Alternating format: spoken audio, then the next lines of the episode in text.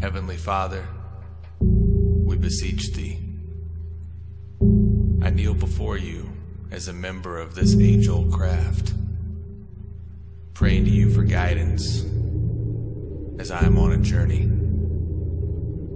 A journey for more light, but more especially light that has been lost, forgotten, or hidden among the ages gone by the light that connects us with our very meaning and informs us of our purpose. Light locked deep within our past, beyond lips that no longer speak, and paths forgotten, no longer traveled. Aid me in my pursuit, Lord, for historical light.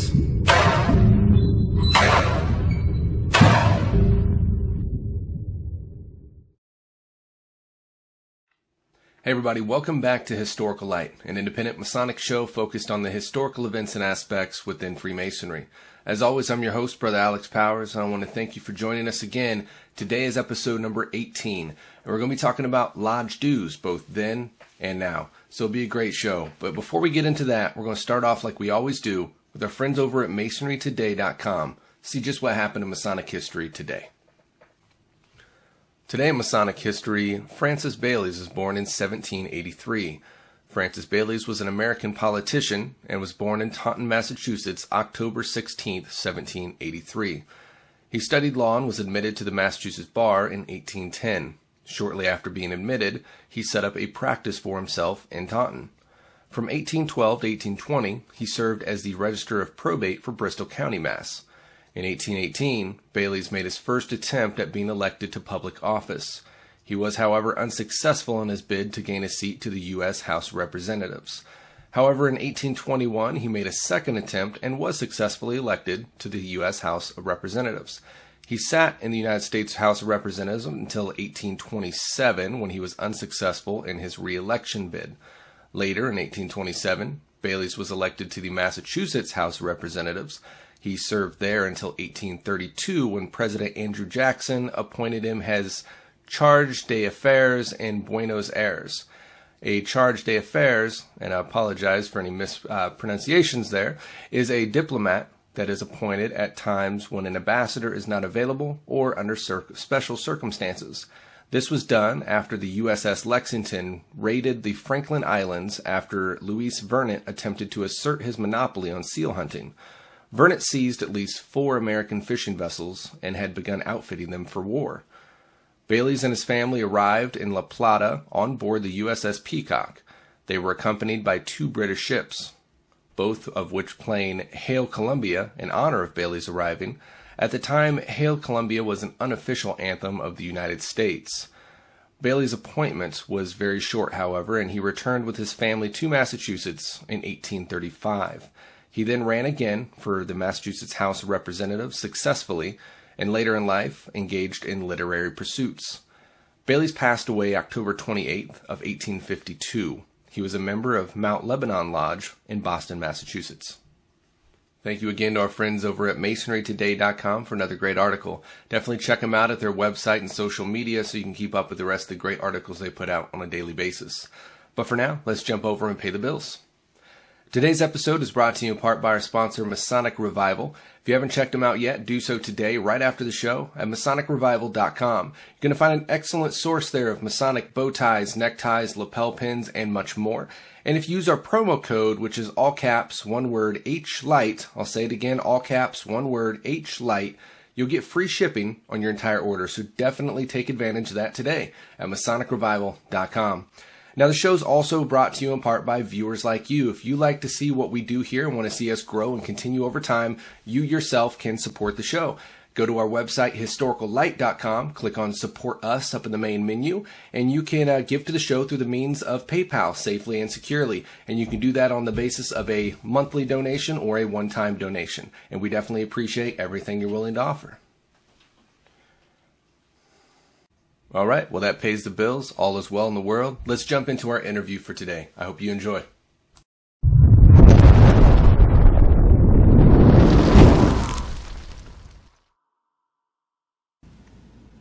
Hey, everybody, welcome back to Historical Light. We are thrilled today to have on the show brothers Nick and Robert Johnson, and they are going to be um, touching on the subject of dues with us. So, if you don't mind, I'll go ahead and hand it over to RJ. Let's go with you first. If you just kind of want to further introduce yourself and tell us a little bit about your background. Sure. Uh, Robert Johnson, known uh, as RJ to some. I should say also at the beginning of the program, you said uh, both Robert and Nick Johnson. Uh, we are not exclusive to each other or related. Although I wouldn't mind. Uh, it would be awesome. So, right, that's right. Uh, so, uh, I guess my background is about nine, ten years ago, I joined Freemasonry. Um, went through a very typical way, uh, got my degree, returned long form catechism, got a degree, long form catechism, got a degree, long form catechism. I went through in about a month and a half. Um, and went through the chairs, uh, went through all my chairs, was worshipful master back in, I think, 2014, 2015. A uh, couple years spent as a district education officer and current sitting grant, uh, uh, whatever you want to call it, district deputy grand master. Some people have district inspectors. Uh, so I'm a DDGM um, going into my and current sitting secretary of my lodge and various other goofy orders. Wonderful. And Nick, we'll jump over to you. If you want to further introduce yourself, tell us a little bit about your background as well. Sure. Uh, I'm Nick Johnson. Um, so I joined in 20, uh, 2006. Um, I had uh, the, the, way in which I found the fraternity was uh, through Abe Simpson, also known as my grandfather. So he had a letter on his desk from Thanksgiving from the Knights Templar, and I thought that was a little odd considering the Knights Templar don't actually exist anymore. And he uh, told me that he was actually a stonecutter. He was actually a Freemason.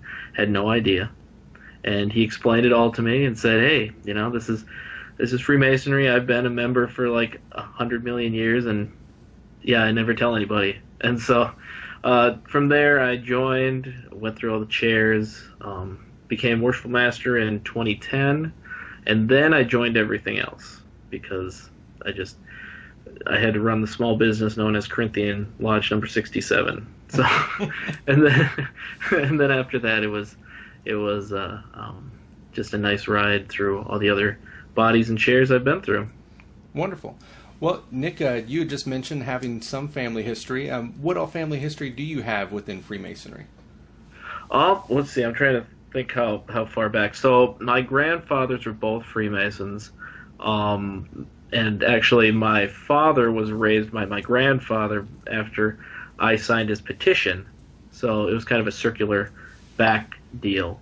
Um, I think my mother or my grandmother's father, his father, and then it, it, I think it's about four or five generations back, might be a little bit further. Um, I come from a family of railroad workers, and uh, the thing about Freemasonry and rail, railroad work is that it was often a way in which a guy who was working on the rails uh, could actually uh, meet up with other people that he may or may not have known, uh, you know, to get help along the way. If you ever look at a map of lodges and a map of railways, they almost always are following the same path and trajectory. Right on. Well, uh, RJ, what about you? Do you have uh, family history ties within the craft? Where'd it go? There we are. Oh, sorry about that. No, you're good. uh, so I have like zero family history, or so I thought. Oh. Um, I had looked very uh, close and tried to find my any relatives that were Masons. Uh, led me down a, a, wild path of finding out that my family was, uh, you know, here in almost the very beginning, and they migrated south and um, were part of all the wars uh, and went through looking at all the history, and finally I found one gravesite, uh, uh, Gilbert Lafayette Johnson, who was a Mason. Um, I just all I have on him is that the square and compass is on his gravestone. I've contacted the Grand Lodge of Arkansas uh, to get those records. However, I was explained that they had a, a massive fire and so many records. He's basically, you could come down and take a look, but uh, good luck. Um, I've not actually made that journey, but my my wife's side of the family, you know, her father was not a Mason, but her grandfather was, and so on and so forth. Probably three or four generations deep. In fact, um, the my uh, most ex- I, it's kind of a weird thing to say your most expensive Masonic ring because we all buy these 20 30 dollar rings um, but uh, my most expensive Masonic ring is actually uh, probably 150 years old. It's uh, from my wife's father's side of the family. Um, it is a Knight Templar ring uh, with the. Uh, we have a uh, keystone on one side, a square and compass on the other, and then the top is it's it's fairly soft gold, right? So it's the top was like a almost like an open book. So I'm assuming a Bible, and then on top of that was the crown and the uh, cross through it. Uh, but anyway, that's really my only uh, my only tie. Um, I was hoping to find more on my father's side, but I'm sure there were many more. But I also um, don't want to look too deep. Probably some cognitive dissonance there because uh, they were pretty involved in the Confederacy. So ah, well, you. I don't want to know what they did. well, you you had mentioned there destruction of a fire, and I mean that that's kind of unheard of in masonry, is it not? oh, this guy's a joker. Yeah. Oh. I mean, that, that's yeah, that's got to be sure. one of the key factors I push. You know, I, I frequently give a, a, lodge presentation on the uh, preservation recovery of lodge history, and those are always the two things we always cover: is water and fire. They're your two big, biggest nemesis within the craft. I don't know what it is, but we're like a magnet for them. So. well, it's actually kind of conflagration. Yeah. right. well, and, and that's actually kind of funny. Is that Corinthian, um, the Great Fire of Farmington, uh, actually burned down our original building, and the way that in which they, we we didn't have any other records except for the minutes books because the the brothers actually ran into the lodge, right, grabbed the minute books and ran out of the burning building, saving those minutes so you know, it's it's bizarre how how you know you you find minutes to be so mundane, and yet those brothers were right, right into the fire. Well, you, you know it's up. awesome. I have the exact same story with my lodge, Gardner Lodge, originally chartered 1868. Uh, original building burnt down in 1906. Same exact deals. You know, two-story building, shop on the bottom. Um, I believe it was the secretary, from what I've been told, ran in, burning flames and everything, and recovered uh, the minute books and a couple pictures Constitution and something else that was framed, still all smoke covered and stuff. But all we got was our record books. Everything else was lost. So, awesome and, and oftentimes, yeah, and oftentimes those buildings they would actually be built near rail, uh, railway yeah. lines. And the thing is, all all engines have at, back in the time were hot boxes. You know, yeah. oily rags shoved in to kind of keep everything from from sparking inside the engine. But you know, if they weren't cutting the brush down, they would they would just ignite, and that's what would happen. So I mean, these almost every one of these stories happens because of a either a faulty uh, boiler or a, uh, a, a train passing by and starting the whole town on fire. Ah, yeah, it's it's a sad truth. Well, kind of moving on a little bit here, what is it that actually brought you guys in to make the leap into joining Freemasonry? Whoever wants to start, RJ, you want to go first? Sure. Uh, basically, I was very much into philosophical teachings, um, kind of diving into some of the uh, deeper, mm, I'll call it, I'll use the term esoteric, but at the time, it's probably not what I was thinking about. Um, and basically, I got a book a friend of mine, an artist friend of mine, lent me. Uh, Yukitaro Hamada, a great guy, a great artist, uh, gave me this book of Masonic tapestries. And I'm flipping through, and it's just like barely these little captions of maybe what's going on within these scenes and these tapestries. And I remember seeing a very famous uh, one that we've all seen. I'm not going to uh, disclose what it is, but culmination of a third degree, maybe. Um, and I thought this is really crazy. Um, I got to find out more about this.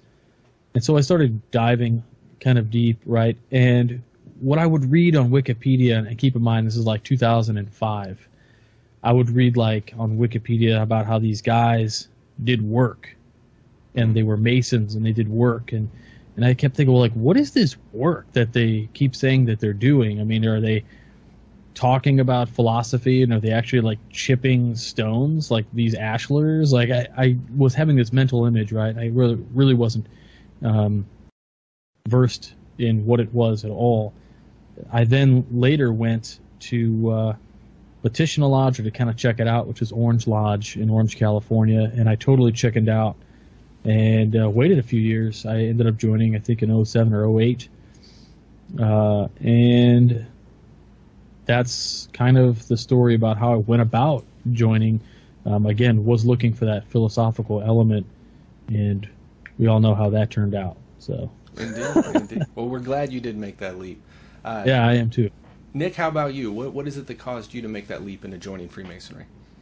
Sure. So as I was saying, it was Abe Simpson who actually got me in, but actually it was my years in college. Um, and actually he was like Abe Simpson. Like you couldn't understand anything my grandpa was saying because he was deaf because he was a railroad engineer. So, anyway. Um, at college, I passed by the uh, um, the Masonic Hall that was in the, the town where I went to went to school, and I would see the square and compass and think, "This is amazing. This is like the coolest thing ever." And then you're both gonna laugh at me. I'd see the Eastern Star symbol, and I thought that was the most esoteric thing I'd ever seen in my entire life. look at it and go, "Look at this thing." And so I, my my uh, former girlfriend, now wife, I'd, I'd elbow her a little bit and say, "Look at this! Look at this most esoteric symbol." I mean, I don't even know what this is. I mean, it's upside down. It's a pentagram yeah, I found out later it's not as cool as I thought. I mean, but it is anyway. evil. It is yeah, evil. Yeah, but. yeah. So quality advertising, uh, but right? so yeah, exactly. So you know, I that's how I I got in was because I was looking at this this building every single day, and I've always been interested in history and uh, architecture and things like that, and so you know, I'd look at it going, wow, this is like the coolest thing I've ever seen in my life. Right. And then my grandpa, you know, all of a sudden finding out that oh, he's been a Mason the whole time. You know, find out that he's been involved in a million things because that's just what they did back then. It's uh, that's how we that's how I got into this whole this whole gig. So that's awesome. Well, I'm totally glad you guys made the leap in. Um, what you guys have both done for the craft has been awesome, and I got to say, you both have been mentors to me uh, for some quite or quite some time now. If I can learn how to speak tonight, uh, so it's a pleasure to have you on and to find out that your grandfather was probably in charge of those those fires. You said he was running the trains, right? no. he was luckily in Austin, Minnesota, so they were smart and built it away. there you go. There you go. well, to kind of segue into tonight's topic, we're here to talk about dues. And I had recently came across this. I was I was working on um, a presentation that I recently gave at a uh, Grand Lodge deal. And I was trying to come up with some material for it, and I flipped open a book in my lodge. This isn't the original numbers from 1868, it's from 1882, but I flipped it open, it's written right there, and it's just bam, it's what really caught my eyes. So I'm going to touch on this, and then we're going to talk to the two of you and kind of go over just dues as a whole perspective, where we were, where we are, and what's up with them. So keep in mind, these are numbers from Gardner, Kansas, not New York City, not Kansas City, Gardner, Kansas, very small rural farm back in 1882. So in 1882, Gardner, Kansas charged $10 per degree, first, second, and third. Equivalent today, it's around $227 per degree. So you're looking at about $681 to reach your Master Mason. Annual dues at the time were about two bucks. Calculated into today's money, it's about $45.42. On top of that, you got Grand Lodge per capita, which was 50 cents, or about $11.35 today. So, to put that into perspective, today we're charging $75 all three degrees flat. We're charging $26 for our annual dues, and then about an additional 24 for Grand Lodge per capita, which is on top of that. which brings us to, you know, 50 bucks. So for our degrees alone, we went from a value of about $681 in 1882 to $75 today. That spoke volumes to me. To put it into more perspective, that $75, we give the candidate materials. We give them cipher, study pamphlets, leather apron. That stuff brings us to about $7 cost to the lodge. On top of that, there's a $5 fee from the Grand Lodge to actually raise a brother.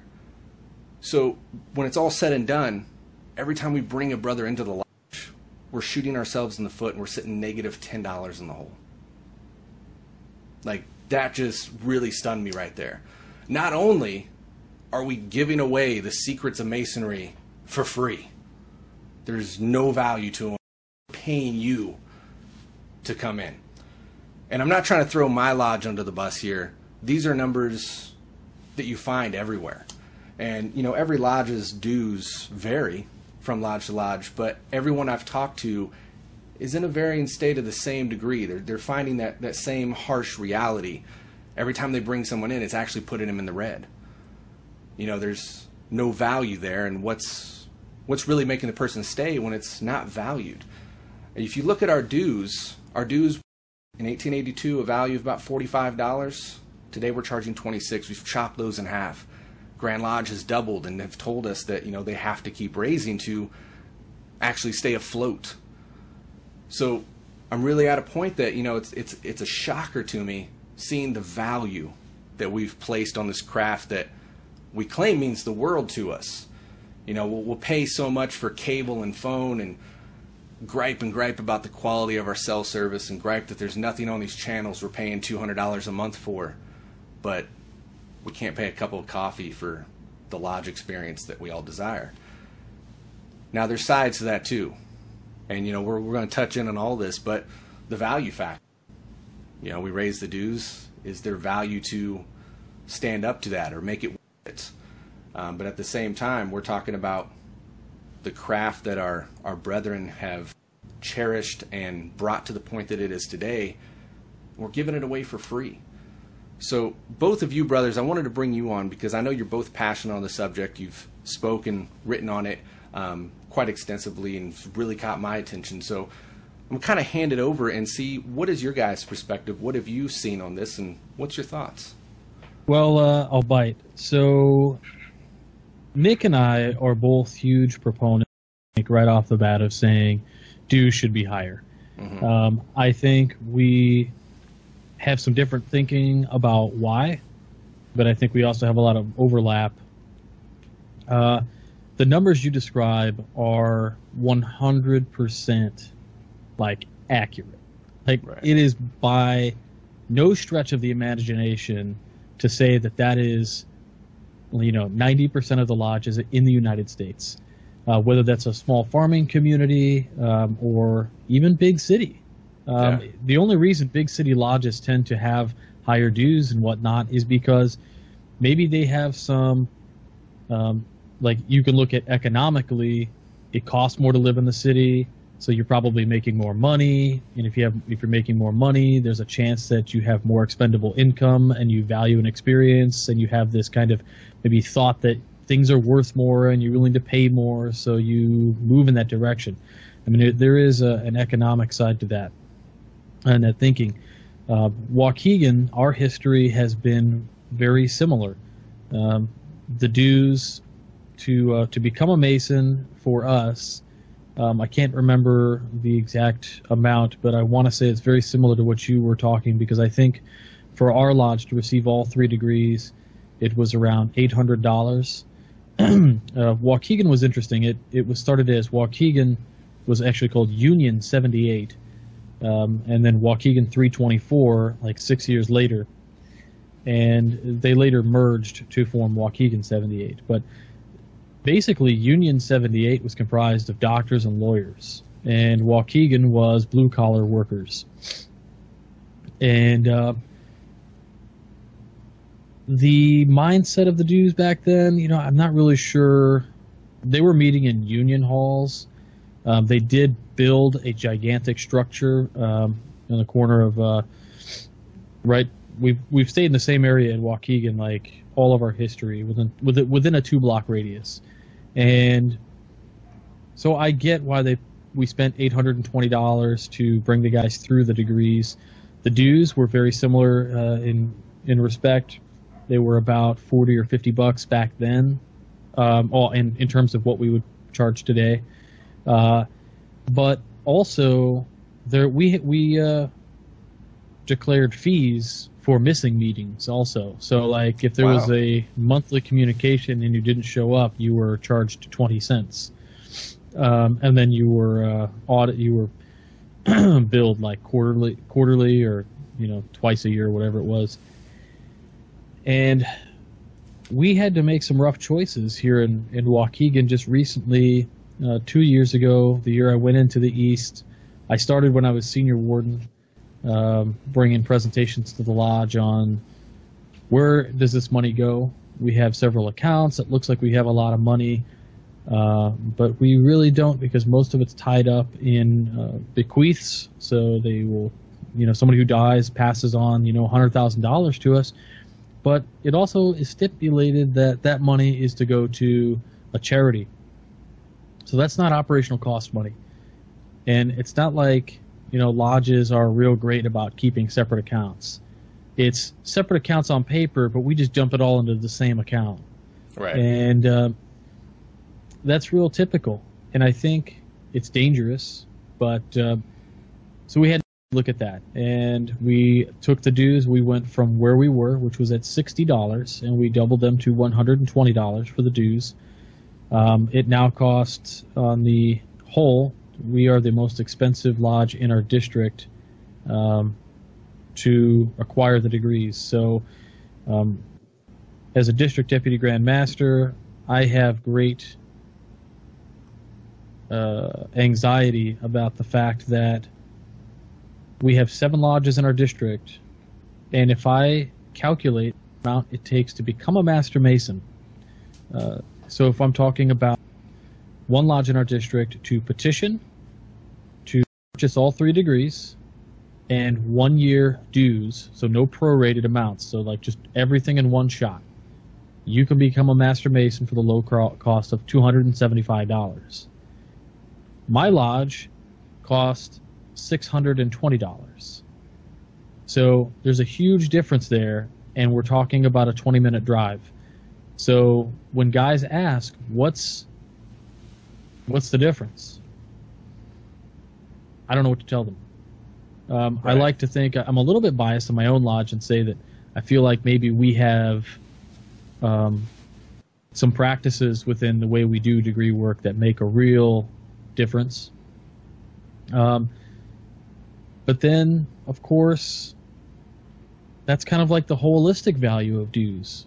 There is the operational cost of dues, which is what does it cost to run your building?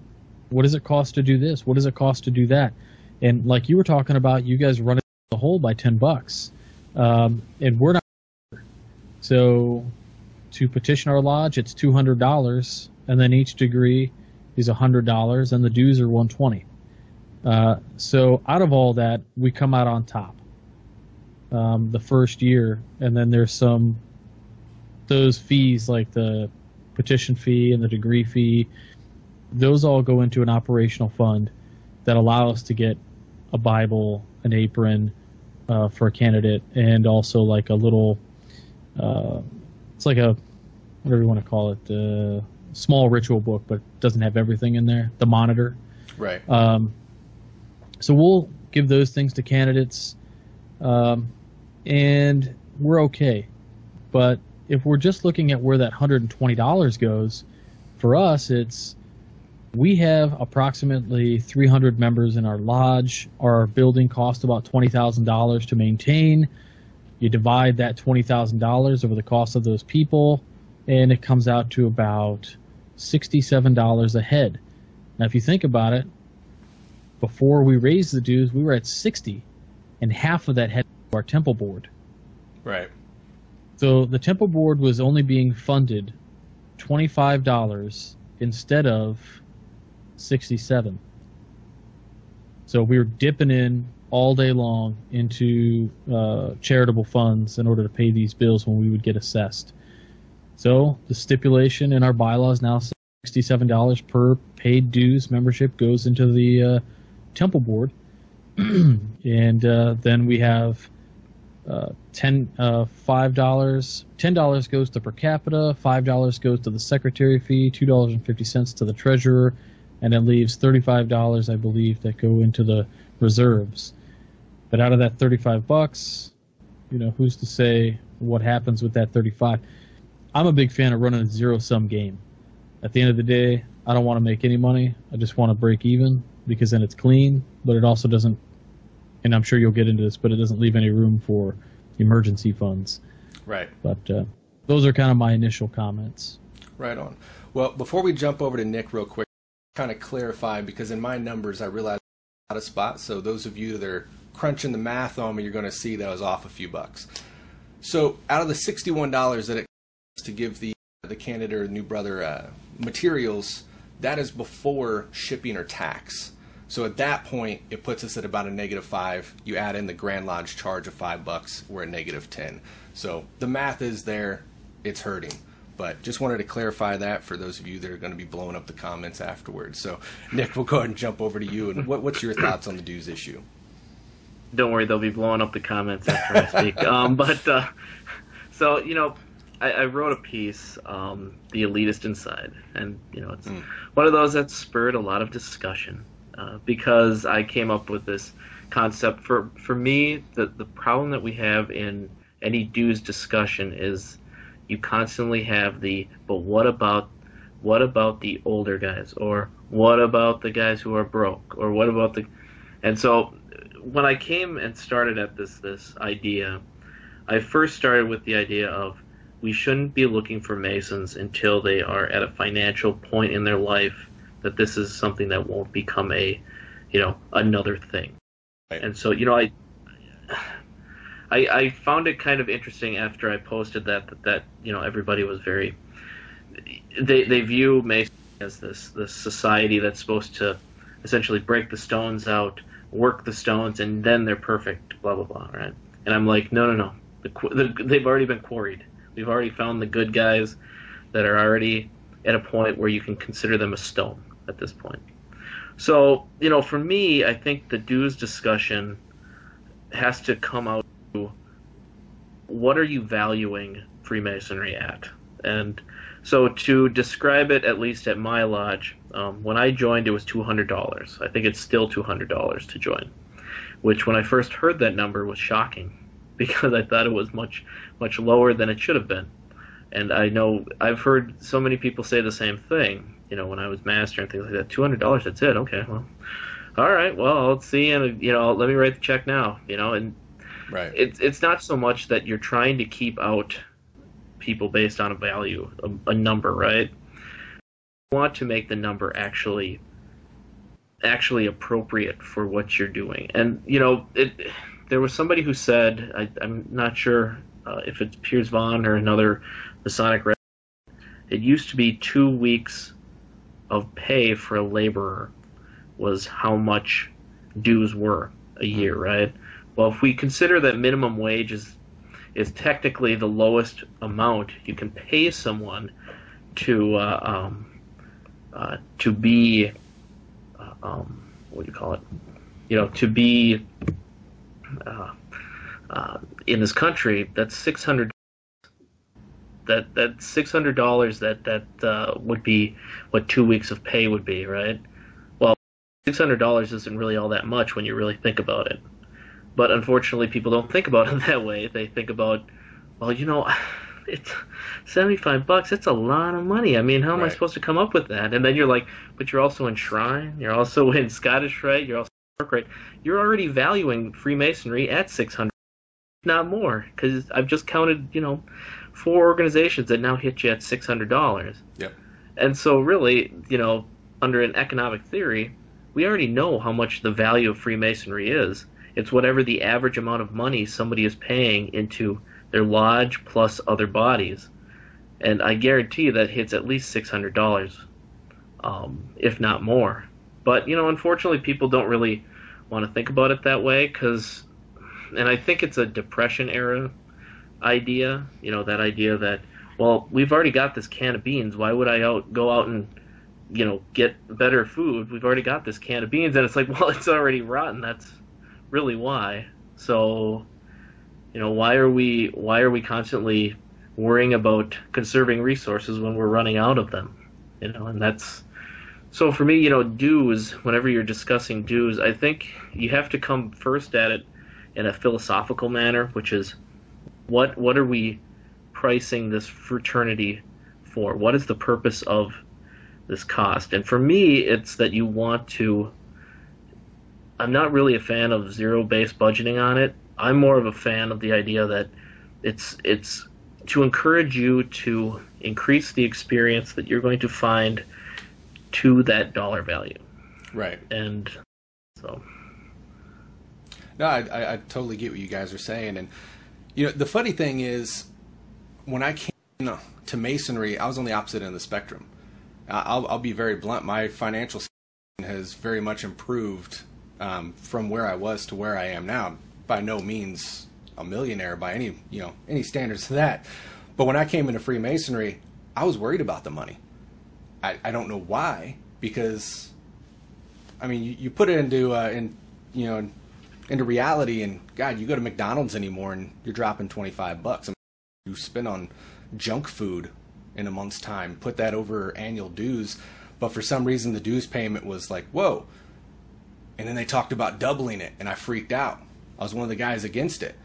But growing into Freemason where I am now, I have to look back and say, wow, I really didn't understand the value of money. And more than that, I really didn't understand the value of this craft that I'm in, this this thing that I'm really supporting, because I'm 110% on the opposite side of the spectrum now. I'm like, we talk about guarding the West Gate, but it's more like, and we'll pay you, pay you 10 bucks actually, mm-hmm. you know, mm-hmm. and it's it's an eye opening fact. I mean not just that, just to throw some more numbers at you guys. This this is something I'm going to be addressing in my lodge. We're coming out of darkness uh, this next week here, and you know, preparing this uh, presentation I just did kind of brought all this to reality. It's it's always been there, you know it, but it's like, bam, here's the pie chart that my wife up for me. Our lodge has about 170 members. Well, members exactly. The average life expectancy for a male in the United States is 78 years old. Right now, we have 40 individuals over the age of 78. Now, obviously, we don't want to just say, hey, you're gone today. That's a horrible way to look at it. But that possibility is there, right? That's 24% of our guys just anytime. We have so, an, Alex. Yeah, go ahead. I don't want to cut you off here, no, but no, this is something a, a, great friend of mine, uh, Scott Duval, he actually was looking at this, and he does a presentation about this in our own area and he talks about how something like 20 to 30 percent of our members are within the next 10 years older than the mortality rate. Yeah. Uh, he's like, and so when you think about that, we have some real problems. Precisely. The average age of the Masons in the state of Illinois is 62 and a half years old. In my district, it's also 62. My oldest member in our district is 102, and my youngest is 23. And I guarantee, like, and, and if you look at how the Grand Lodge, it's very much going in the opposite direction what we're discussing now. Because, you know, for them it's, well, why on earth would you want to raise up your dues fees now? You need to get these guys in now. And and I well, sit there and go, well, that's not the way it works, you know. I and you know, I don't know. And to that end, you know, the Grand Lodge has a very idea. They're not on the same spectrum as I think the average Mason is when it comes to dues they look at it like they care about the per capita. And with per capita, I get it. Illinois has the lowest per capita in the nation at ten dollars a head, uh, which is ridiculous. Right. Um, when I think about that, and I think about how much these guys sometimes cry about, know, Grand Lodge not doing this or not doing that, all I can think of is, well, you you shoot down a per capita increase every year, guys. Um, so it's an interesting way we're looking at it, especially like when they try to appeal to the majority, and in our case, you're appealing to the 62 year old, which I'm not saying is a mistake. I think you need to appease your base, but also we really need to pay attention to uh, who's going to be driving the car in like five years. Right. Well, and and you know that to that too. I mean, I I wish we could. okay, so we have such a large population of uh, men that are of retirement age, right? And so the argument is constantly, well, they're on a fixed income, which you know we're all on a fixed income, you know, unless we're in sales. Um, but you know, I, I it's one of those that I wish we could create a cutoff, right, for every lodge that they could separate them out, two tier system, right? so that you can get rid of that argument and then start to actually ramp dues up to where they belong because you know it, that argument is going to be our death knell i mean that's what it is you know so nick you said something interesting and you talked about you have all these organizations that charge you the x amount of dollars and it just it triggered a memory i had of a post uh, John Ruark did in the Winding Stairs Freemasonry group, and it looks like it was back in January, January 31st. He wrote, "How much is masonry worth to you? Try this. Mm. Add up all your annual dues for all bodies, divide by 365, and post your results below. Essentially, how much does masonry cost you per day?" And it was interesting. You know, I just mentioned Scott Duval. Duval's dollar ten a day. Um, I, I, think Nick, you were at 93 cents. Um, with all the organizations um, that I belong to, it's like two dollars and sixty-five cents a, a day or something. But it's like uh, that is an absolutely valid argument. You know yeah. how much, mm-hmm. how much are how much are all these organizations costing you uh, when you really just look at it and add it up? but you know, and that's the thing. Is like you know, like I was describing before, I'm in a number of different bodies, and adding them all together, it's a little less than three hundred dollars a year. Even though now it's going to be a little bit more because I've got another one possibly on the way. Anyway, I have an addiction and I'm trying to get out of it, but I can't because well, the Nick will sign right any petition. Like Anything. you could, you could give him a petition for the turtles, and they don't even have a petition, but he'd sign it. I'd sign it. I'd, I'd be like, and what are the dues again? Because I'm ready to go. I got my checkbook. I'm I'm like the only person my age that has a checkbook. You know, I was like, hey, I'm ready to go. Hey Nick, I got one for you right here, buddy. We need some guys. hold on, hold on. I gotta hide these track marks from my PO. I'm like, but uh, you know, it's like, um, oh, oh, but you know, that's the thing is you can actually tell how much somebody is valuing Freemasonry, and at the same time, you get these external pressures from the other bodies. You know, originally they were appended to, and and they could charge as much as they could because guys were so excited to be mem- members of the Masonic fraternity right. that they were that they were valuing it higher, and it didn't matter. Well, now on the other hand, it's like, well, shrine dues are at two hundred dollars. We can't raise our lodge, and it's like, well you got to have this or this or split. I mean, that's that's how it works, you know. You yeah, and that's the problem. You're getting these external pressures from bodies that are supposed to be dependent upon something, and instead it's it's the tail wagging. Very, that's a huge very, very problem. True. So kind of kind of the second part of what I was, what I was saying there is, you know, we got that 24% that is over 78 currently, but we have 25% a decade behind. So in 10 years' time, my is looking at being 51% lower. Like that's terrifying thought. Like how do you how do you cut the bills? You know, it seems to be this trend in masonry of oh we got to do things the way we've always done it, and we do it that way because we've always done it that way. You know, dues have not always been this cheap. That number had more value to it back in history. So, I mean, really kind of killing ourselves here. I with, with my Grand Lodge, for example, this last year I wanted to stand up in the middle of an applause because every year, you know, it's like, for one thing, if you raise dues, how are you going to get people there? Because that's really the only thing they show up for. Last year, you know, the last couple years, they've advertised, hey, we're talking about increases. Boom, record record amount of guys showing up to the meeting, and they all there to vote it down. Well, this last year they up and they're like, look, we've asked you over the last several years, what do you want to, what do you want to do with that? And you guys, you want to keep this, you want to keep that, you want to add stuff here, you want to add stuff there. So now we're at the point of we're at a crossroads and you need to make a decision.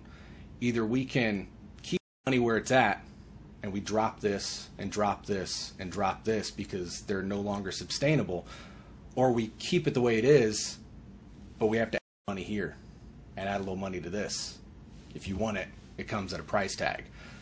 And the way they put it was much more elegant than that, but it was just like blunt, right in your face. There it is. No shiny trick. Yeah, it's it is what it is. And guys, I mean, come on, we're we're really uh, really undervaluing this thing that we wanted so highly about all the time, but it's not worth uh, worth the extra cash. Well, and it's kind of interesting is on uh, the subreddit uh, our Freemasonry, they actually and you know uh, Masons we always have to go back to George George Washington. Yeah. You know, but uh, you always have to do that. Anyway, um, I, I was looking back. Uh, we were doing a calculation on an article that or a, a question two years ago, and they actually, you know, asked how much were his dues because he paid. Um, I, I think it was two or three three pounds but in today's dollars, the fees would have been for his degrees would have been between four hundred dollars and four hundred fifty dollars, and that was just Right. for his degree fees. And and you know that's not unreasonable when you really think about it. You know, 400 500 600 dollars.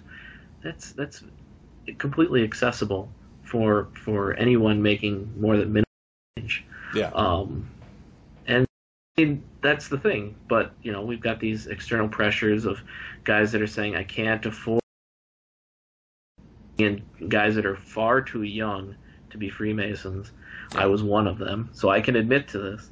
I I had no business being in a lodge at the time in which I joined. I should have waited at least two or three more years, because then at that point I would have been more financially able to give back to my lodge more.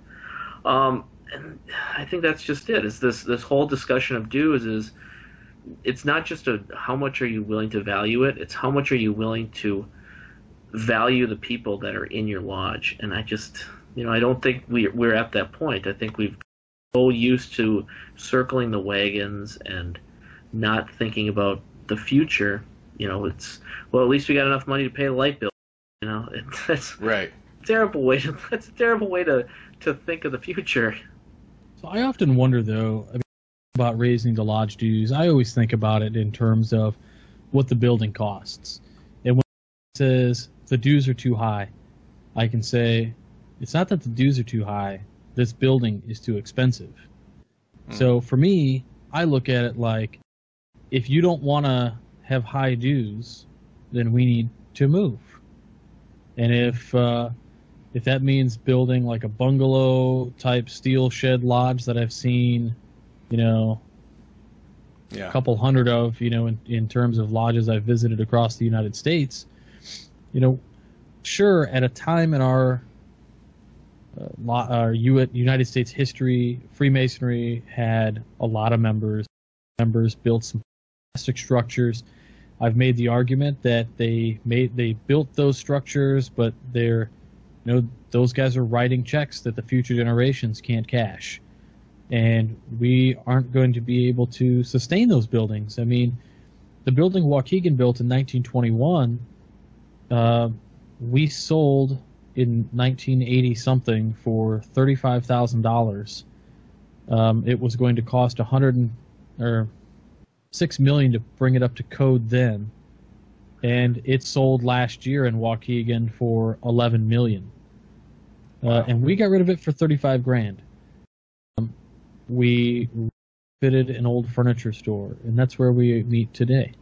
And we th- and you think about that, and we're still charging 120 dollars a year for dues to maintain a really large furniture store. Essentially, I mean it's a really big building. Uh, we've got amount of space, a great dining hall. We've got a great lodge room, uh, storage, and and uh, it's wonderful.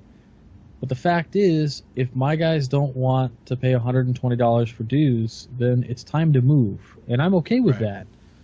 that. Um, I feel like that's just that needs to happen, and that needs to happen. And if you don't ever want to collect dues again, you know, a lot of guys they, they bring up this this talk of I don't know if you guys have them in your states, but life memberships. Mm-hmm. Uh, I don't like lodge memberships.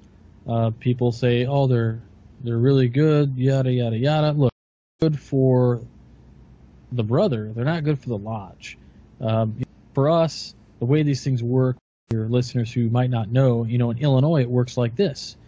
Uh, we charge you X amount, a minimum of uh, 15 times the dues, uh, and then that number is put into an account uh, at the Grand Lodge, and the Grand Lodge sends an annual return back to the lodge, which is usually about 4.2% of your total account value. So when you think about that, uh, if we want to do nothing, but I mean, like earlier I said, out of the $120 that we get, 67 has to go just to the temple board. Now, if I have life members that are continuing to come to the building, I'm getting $13 a year back on from from those guys. Wow. So you tell me how that's good for masonry or for the lodge or whatever. Uh, you know, if you, if you want life memberships, I'll tell you the other thing is, it's on average about 10 years after a member has died before we see dollar one, really. And on top of that, if you want to that what hypothetically what would it be if I wanted all twenty thousand dollars to be that four point two percent? If all my lodge members had a, had to buy a life membership, what would that life membership cost them? We'd have to have like an account that worth almost half a million dollars where we saw our 20 grand. Hmm. You know what I mean? Like it's astronomical. In fact, it's a, it's a lot higher than that. So you're going to have math guys, you guys are going to have math guys come in and, and tear this apart. Basically, huge numbers you have to have this account to get your 4.2% to be $20,000 and you're to pay that and if you wanted a really cool lodge, maybe like only 30 guys, that's a $10,000 uh, deposit to the Grand Lodge member. Right. I mean, it's and, and insane. The, and the thing is with these life memberships as well, that they've got this issue of when they don't have enough money in the Grand Lodge side of the account, either the Grand Lodge is taking reserve funds and infusing cash into that fund to bring it up – or they're not paying out any of the life membership. I've seen that too, uh, where you know you you promise this return, life membership, and all of a sudden, grand body will say, "Well, this year we're not making any distributions because it didn't make enough." So so you're putting you're putting lodges out because now they have absolutely no funds to give, uh, either based off of what what I would consider a broken promise or that they just don't have any of the cash anymore. And right. so uh, it's yeah. a broken. It's going to be a broken system that's going to, it's going to die probably just from lack of cash. It's going to yeah, run out. And so money. anybody who's out there, like I said, going into this dues argument, who says, "Well, what about life memberships and dues?" There's your answer. They suck. They're terrible. And uh, yeah, and you know, and, and jumping on your your building, I, I I'm slowly, and, and so my next blog post that's going to be part two of this other one is actually at the idea of a lightweight lodge or a flexible lodge model. And apparently in California, I found this out listening to another podcast, and so I'm super excited that it's actually happening. And it's this idea that why are we attached to our buildings? I know Freemasonry likes to become a substitute for church. I, I know I just said that, and some people are puckering right now. I apologize, but you know the thing is, it's true. People actually will treat Freemasonry as if it's a church, and so the building becomes so important because it's so important to the culture because this is the one thing that brings us together. And you see it with actual. They'll they'll close a congregation down instead of you know moving to rental space for a few years. They'll shut it down because they're not getting enough members. That's crazy right? I mean, the, yeah. the congregation still exists, the lodge still exists, and so I'm pushing this idea that we need to stop thinking about buildings so much. Right. I mean, we can do we can do buildings. I don't fault any lodge for owning a building. My lodge owns a building. My building. It's beautiful. But I'm starting to think that maybe it's not for everyone. And Right. maybe we need to start backing away from why do we view the and then the dues argument becomes a what do you want to use this value of this cash for the thing that you're doing? And that's fantastic because now it's a very different proposition. Now it's what is X doing for Y? What am you know, what fun thing, what kind of meals am I getting? What kind of education? What kind this and that. And it gets totally away from, you know, well, we can't afford the lights. The water's really expensive. Did you know that, guys? We really shouldn't be flushing anymore. Right. Just stop. You know, I, I mean, I, Take and- your and pail home with like- you. yeah, it's like you know, bring your own paper towels in because they're just too expensive. And you're like, guys, why why are we doing this to ourselves? You know, we're just hitting our foreheads on a wall and not getting anywhere. So yeah. See, I don't know. I'm, I'm yeah, I'm pushing away from buildings. I totally agree with your philosophy behind that. I 100% do. Right now, I'm like, I'm split on that. See, the lodge I was raised in was like your 70s model building. It honestly didn't mean that much to me. It was, I would say, much nicer than one I'm in now. It was larger, it's newer. Um, but coming to Gardner, being the history nerd that I am, it's one of those buildings I walk in and I can just feel the past. Uh, we got this old picture of McClintock, who uh, was master over that lodge for like 30 years, not consecutively, but pretty close in time, staring at you when you walk in. And something about that. I'm just like, it gives you that feeling of, I'm a brother's keeper. I'm not letting this place go. But then I got the other guy on the other shelf me. No, that it, it makes total sense. You know, these these buildings come with cost. Um, it really just comes down to our experience. I mean, you know, when, when it comes down to it, every lodge is different, and what do you want to get out of it? Experience comes with a cost. I mean, we can uh, we can go experience, or we can go rogue and meet in caves of firelight. Sounds kind of cool too. I I don't know, but I don't know. But we, I guess we are kind of getting close.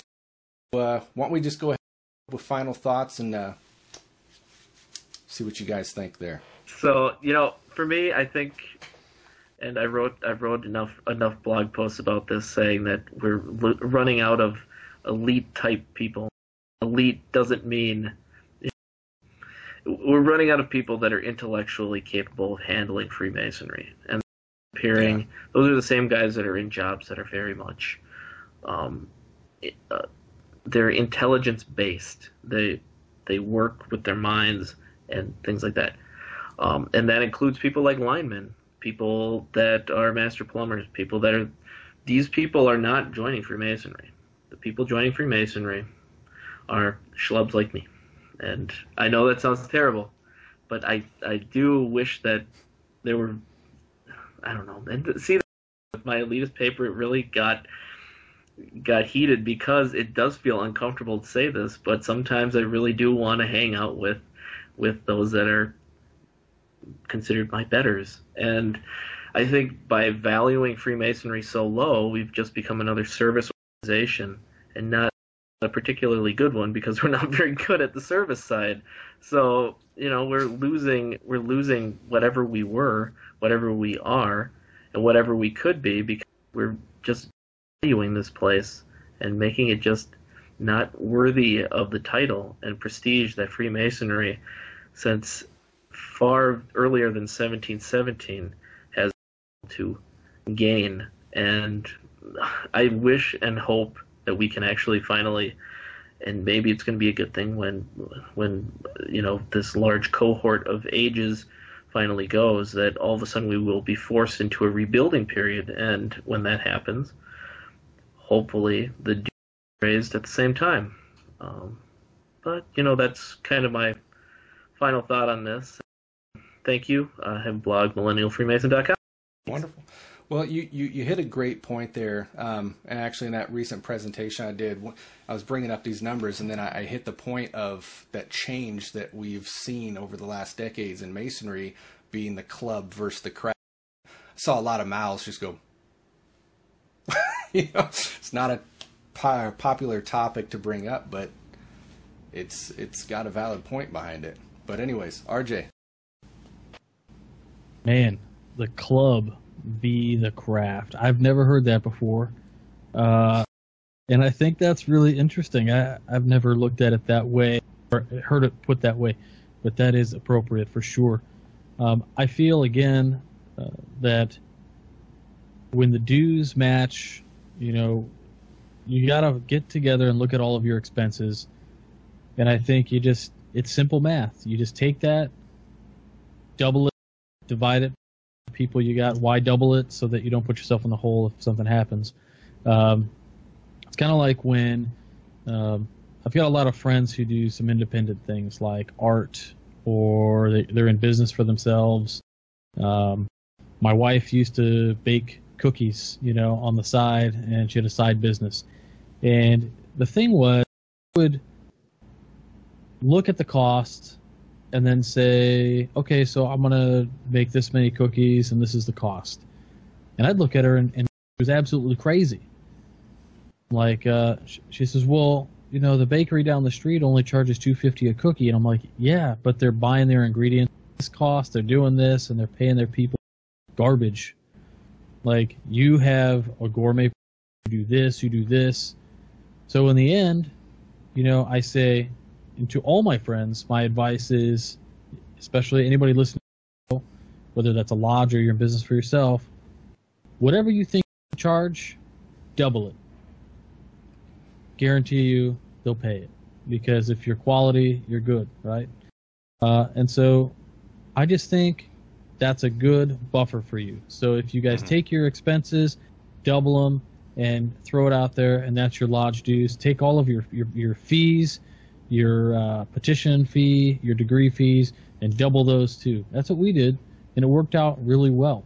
And you know what? If you think we're going to lose members, the only people you're going to lose by doing that are a couple of guys who don't want to come anymore because um, it's almost like if you raise the dues, I'm not anymore, and now want to come even though you raised them, but yeah. they're not going to because they're not going to be, uh, you know, they don't want to be the guy who comes in with his tail between his legs.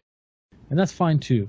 You know, we're not about upsetting anybody, but the facts are facts. And when it comes down to being financially responsible, you know, the executive officers have a, uh, a fiduciary responsibility to the lodge. And as long as you're in that building, you need to treat it like you're keeping that building. And if you're going to keep that building, charge now, there are a couple buffers out there, right? So that petition fee doesn't really count into anything, those degree fees. I mean, those are fees that pay for holistic items, really. Uh, your your performance. But the dues have are tied to stuff, and so we need to make sure that uh, those paid uh, on the regular year. I suspend. Last year I suspended 26 for non-payment of dues. This year I suspended seven, and I suspect this number will continue to be about between five to ten guys every year until we're down to about 80 because that's about how many guys I have that when I send those dues notices out in one month I've sent out 80 dues cards. What's wow. sad is I have guys who don't pay dues who are officers. I love that. Uh, I love that. I mean, I, I hate that. Um, it's that meme that I put up occasionally of uh, Liam Neeson, and he's on the phone, right? And you, and you will pay me dues. um, so, you know, the takeaway, my final thought is fiscal responsibility, and so it, you do what you have to do to make it work. And uh, sometimes people are going to get mad, but it, in the end, we're brothers and it's not personal. Um, you know, people say we're not a business, but in many cases we're a 501c3, and the second we accept that tax responsibility, you are a business, and you need to treat it that way. Very true. Uh, and again, that's that. Sorry about my, my ranting, uh, whether it's online or whatever. Um, I, I always like to tell folks, you know, especially this, this recent article that Nick did, um, I love Nick's writing. I love the ideas he puts out there. so I'm always in your corner, Nick. Thanks for uh, taking the heat for most of us. and with that, I'm out with that. So uh, if you like podcasts, Whence Came You, 9:30 on Sunday nights. That's all. I. Thanks, Wonderful. Alex. It was uh, amazing to be with you. Real, a real honor. I definitely appreciate it. And what what just uh, kind of reflected on their very, very good points, and I, I challenge you all to go back and examine your own lodges look at that historical factor. Go back and look, you know, back when your lodge was chartered, what was the value of your lodge? And look at it through time. Don't for that dollar amount, but what was that dollar amount worth today? See what the brethren back then valued the experience at, and see what you value it at today. And then also compare and contrast and see does your lodge give value behind that dollar amount? Or if they don't, fix it. Make the experience better, make it worth it. Freemasonry is ours right now. And it's up to us to continue it if we want it to. So, thank you guys so much for coming on the show. Means the world to me, and I hope this uh, conversation sparks some more conversations and improves the craft as a whole. So, thank you guys all so much. We'll have the links available below and on the website so you can keep in touch with these great men. All right. Well, I hope you guys enjoyed that interview just as much as I did. To brothers Nick and RJ, thank you guys so much for coming on the show today. It was uh, very much appreciated. I really enjoyed sitting down and kind of digging in on your guys' knowledge and expertise a little bit on the matter. So thank you again. Really, really appreciate it. To the rest of you, I want to urge that you jump over to our Facebook group and continue the conversation there. Uh, that is the Historical Light Masonic Research Group on Facebook. So if you're not a member there, definitely check it out today. Search it up, click join. We'll get you in on the action. There's some great conversations going on, and we'll continue this conversation there as well. So take part in that today. And we'll see you there until next time when we continue our quest for historical light. Take care.